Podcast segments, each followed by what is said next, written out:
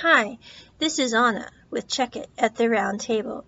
Just so you know, you can support this podcast as well as related podcasts, What the BL, and YouTube channels, The Hand Network and the Asian Drama Club by going to our website, thelittlegreenhouseonthecorner.com backslash support, where we have both PayPal donation buttons as well as the affiliate link for Grove Collaborative.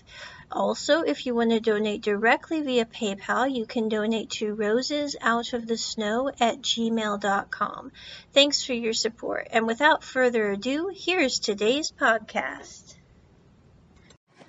Hi, this is Anna, and this is Check It at the Round Table, where we discuss movies, books, music, and stuff. Today we are discussing Golden Blood episode 6 of the Thai BL drama series.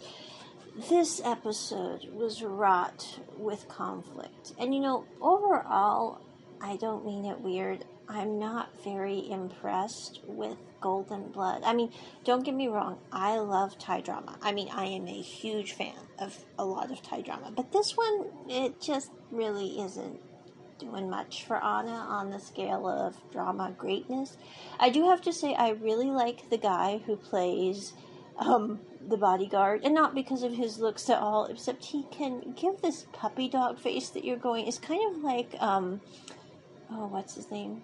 Aaron Lai from I Do Be Loved in House, and you're going, you know, I'm sure you could be mad at this person, but how could you possibly be mad at them when they're making that face? I mean, barring they murdered someone, I mean, really, it'd be hard to be mad at someone when they give you that face. I'm just saying. So I don't mean I like watching it because the bodyguard is so funny and cute, not in an attractive like look way, but cute as in you are so adorable when you do that face. But anyway, I'm sorry, mild digression there, but that's really all that Anna's enjoying a lot about the series. I do find the odd couple of Pitch and Bank slightly amusing because they are kind of hilarious for comedic effect. In this episode, Pitch and Bank are in their tent coated with bug anti itch spray because they have really gotten hit by the ants when they jumped in the pool. And you know, they really aren't discussing what happens in the lake. You know, what happens in the lake stays in the lake. I don't know. But anyway, kind of like the Loch Ness monster. But anyway, so Pitch and Bank are in their tent. Um, Bank cannot get comfortable, so he switches places with Pitch three times. And at the end of that, Pitch is like, I am tired of switching places. What does it take to get you to go to sleep, Bank? I mean, no offense. He's like, you know, I've moved three times. You've moved back three times. I'm getting tired. He said, you know, I'm just going to tickle you till you go to sleep. And so he starts tickling Bank, thinking, you know, maybe if I wear him out, he'll go to sleep. And I don't mean that in an appropriate way. I'm just saying he's like, you know, I'm going to tickle him to pieces and then he'll go to sleep. Well, during the tickle fest, that Bank and him by accident fall on one another, and um, Pitch decides to take advantage of the moment, but then completely panics after taking advantage of the moment. It's at this point that Bank sits there and goes, What were you thinking, Pitch, just now? He actually, Pitch leaves the tent because he's so um, beside himself with freaking out about this whole incident. And it's at this point that Banks comes over and he goes, pitch what is going on here. You had to have a reason for trying to have this romantic moment and then panicking about it. What's your reason? He said, I'm not really mad about what happened. I just want to know what you're thinking. And Pitch says, I, I wasn't thinking. Okay, I, I just, I was not thinking. I don't know what I was doing. And he says, you know, you need to tell me what you were thinking, or I am going to be mad because you don't have a good reason for what you did, which doesn't make a lot of sense. Which I don't mean it weird. I always thought of Banks as kind of a stupid person in this series. I, I don't mean that bad at all. He just doesn't seem to hit on all cylinders. But I have to say, in this episode, he kind of surprised me because even though he is stupid, he sat there and asked really good questions about an issue. He's like, you know, I'm not really quite so mad that you tickling me and then uh, accidentally decided to try to have a passionate moment. That's not what's bothering me. What's bothering me is that you don't have a good reason for your actions, which, if you don't have a good reason for your actions, then maybe you shouldn't do those actions. I just a thought there. But anyway, this leads to Pitch and Banks being kind of antagonistic toward one another. Actually, in this case, I think what's happening is Pitch is panicking and Banks is just aggravated that Pitch won't admit that he likes him and why he did what he did. I mean, no offense, that's really kind of what's going on here. So at the end of the day, they're having a little argument. Also, Sky and Sun are having a argument because Sun is not telling Sky that he likes him because, for obvious reasons, that could cause quite a ruckus. Um, Sun comes back to the tent later on and finds that Sky is having a nightmare like he did before because his mom was killed in front of his eyes, which that would definitely give you nightmares. And he covered him with a blanket and kind of just pats him in his sleep. Sky decides he's he's woken up and he starts crying because he realizes that you know, Sun will not admit what he really feels, and this really aggravates Sky. I do think, no offense, Sky is kind of a petulant person. I kind of have the same feelings about him as I have about Zhao Shui in We Best Love when you first meet him. Although I do have to say, by the end of We Best Love season two, I totally like Zhao Shui. I mean, I think he's a really cool person.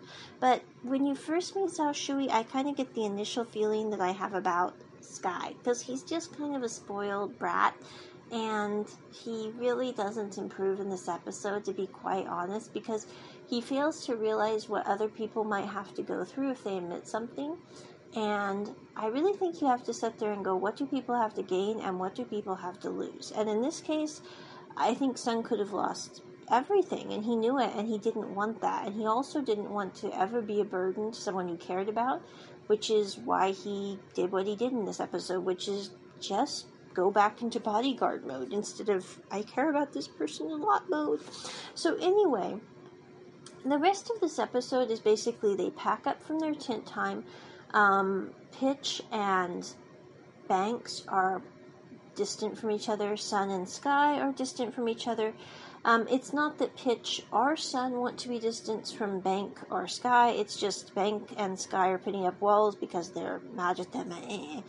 And you know, I I do get their points, but their points really don't hold a lot of weight when you consider what other options are going on. So I do have to say, with Pitch, he should have given Banks a reason, and that would have solved this whole problem. But he didn't. So they end up going back to Bangkok, going to school. Um, Sun and Sky and Pitch and Bank decide to play soccer a couple of days later, and it's at this point that Pitch hurts his hand. Banks takes him to the infirmary, and basically, I think it's at this point that Pitch and Bank kind of resolve their issues. I mean, it's not great, but it's during this time that um, Pitch insists that Bank take him home since he's the reason that he got his hand hurt. And it's during this time when he gets off the scooter, he says, Banks, I don't want you to go yet. I want to tell you something. He said, You know, I still don't know why I did what I did in the tent when I was tickling you. He said, I, I don't know why I did that. But he said, I can tell you I've never felt the way I feel about anyone except the way I feel about you. He said, I know that's probably not the best of answers, but he said, that's the best answer I can give you for why I did what I did. And he said, You know, you wanted a reason. And he said, That's the reason I can give you. He said, Now, it might not be the best reason, it might not be the most eloquent, but it's the best reason I can give you right now. And he says, Can you take that reason? He said, I'm not doing this to be basically bad or manipulative. He says, I honestly can't explain to you what I feel in words. He said, It just isn't something I'm good at doing. But he said, I can tell you that's why I did what I did. And it's at this point the bank's like, okay, you gave me a reason. This is good. And they basically, that resolves their little conflict. With Sun and Sky, it's not quite so simple. Sky decides to throw basically temper tantrums, say that he wants a new bodyguard. So Sun ergo calls Sky's dad and says, um, You know, the young master would like a new bodyguard. Um, also, the bad guys did come and attack me and Sun again, or me and Sky again. He didn't want me to tell you because he didn't want to worry you. But this is what's happened, and he would like somebody new to come take over. And and Sky's dad's like, you know, he's mad at you. It'll be okay. Don't worry about that. And he says, I will go and take care of the problem that we're having with this other person. It's at this point that Sky's dad decides to burn the other gangster mobsters factory where he's housing drugs, which warns the police. And then he calls the gangster and says, "You know what? You are messing with my son. If you mess with with my son, this is what's going to happen." So I wouldn't do this again if I were you. Just just a little tip here. So that's how this episode closes with Sun and Sky still discordant. Um, Sky is throwing a temper tantrum in his room. And I don't mean that bad about the temper tantrum, but I, I really have very little truck with people that are throwing pillows around and kicking their feet. I mean, I don't mean it bad, whether they're three or whether they're 35. It just doesn't really work for Anna. So I don't mean it weird, but I'm like, well, you know, I get that Sun is not, you know, doing what um, Sky would like, but that's really no reason to throw a fit. If anything, that would make Sun less likely to want to be around that person, I would imagine. But anyway, that is my review of Golden Blood episode 6. I believe episode 7 will be available here in about, I think, four days. I don't know for sure. I'm not really watching the schedule, I just happen to look at it on the weekends. Um, overall, so far, I'm giving this series like a 5 out of 10. The only thing that I really do enjoy is, again, I think Pitch and Bank are kind of funny. And I also really like the puppy dog face of the, um, what do you call him? The bodyguard. He's just, he's just adorable. I mean, I don't mean it bad, but it's like, you know, you you need to go sit down and have a cookie. It's okay. So anyway, that is my review of Golden Blood episode 6. Check it at the round table. Bye. Hi, this is Anna with Check It at the Round Table. Just so you know, you can support this podcast as well as related podcasts, What the BL, and YouTube channels, The Hand Network and the Asian Drama Club by going to our website, thelittlegreenhouseonthecorner.com backslash support, where we have both PayPal donation buttons as well as the affiliate link for Grove Collaborative. Also, if you want to donate directly via PayPal, you can donate to rosesoutofthesnow at gmail.com. Thanks for your support. And without further ado, here's today's podcast.